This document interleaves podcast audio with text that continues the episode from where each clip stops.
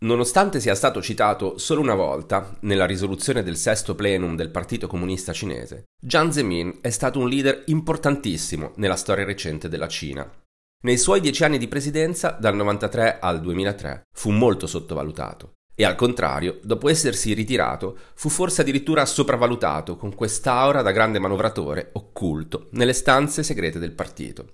Nel duemila, da presidente, Jiang Zemin andò negli Stati Uniti per incontrare Bill Clinton, allora presidente americano, e fece una cosa clamorosa. I hope to convey through your program my best wishes to American people.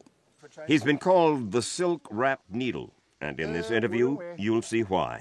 Accettò, senza porre alcun limite alle domande, di farsi intervistare per un'ora da Mike Wallace, il giornalista e conduttore del celebre programma sixty minutes. Avete mai sentito un presidente cinese rispondere a qualcuno che gli dice «Voi siete l'ultima grande dittatura comunista al mondo?» You are the last major communist dictatorship in the world. You mean I'm dictatorship? Well, of course. Am I wrong? Of course. This is a big mistake. You are. It seems to me. A dictator, an authoritarian. No, but, but uh, I, I, very frank speaking, I don't agree with your point. I'm dictator. I know you don't. I know, I know that you don't, but...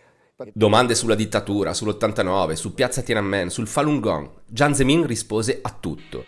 Fu un evento epocale, come lo furono tanti altri viaggi e summit tra presidenti cinesi e americani. Benvenuti a Orientarsi, una settimana d'Asia in pochi minuti.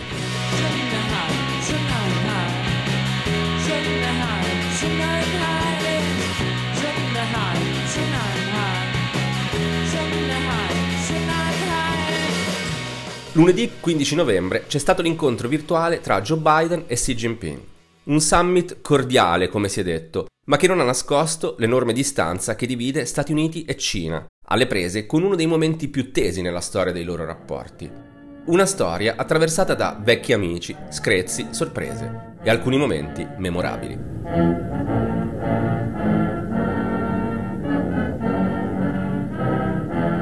Deng Xiaoping, allora vice premier, nel millenovecentosettantanove è in visita negli Stati Uniti, governati dal democratico Jimmy Carter.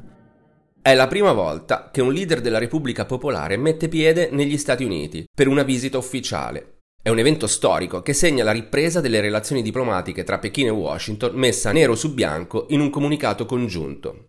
Pochi giorni dopo, Deng arriva in Texas e decide di festeggiare questo successo secondo gli usi e i costumi locali, fra tori e carne alla brace. The eyes of Texas were on Deng Xiaoping today as the Chinese vice premier continued his tour of this country. His two-day schedule in Texas is certainly varied: a visit to the space center, a rodeo and barbecue tonight, an inspection of oil drilling equipment tomorrow.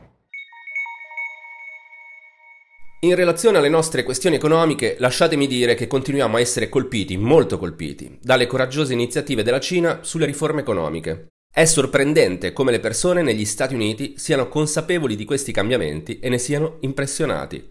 Non siamo ignari dei problemi in sospeso, ma i risultati in termini di aumento della produzione, espansione del commercio, aumento degli investimenti e miglioramento del tenore di vita rappresentano risultati importanti per i quali abbiamo grande rispetto. Queste parole le ha pronunciate il presidente George Bush senior a Pechino nel marzo millenovecentottantanove. Si possono leggere nei materiali declassificati della Casa Bianca relativi all'incontro con l'allora premier cinese Li Peng. Qualche mese dopo, la repressione di Stato delle proteste di piazza portò a un blackout nelle relazioni diplomatiche tra i due paesi, che ripresero solo dieci anni dopo, con la visita di Clinton in Cina, cui seguì quella di Jiang Zemin negli U S A.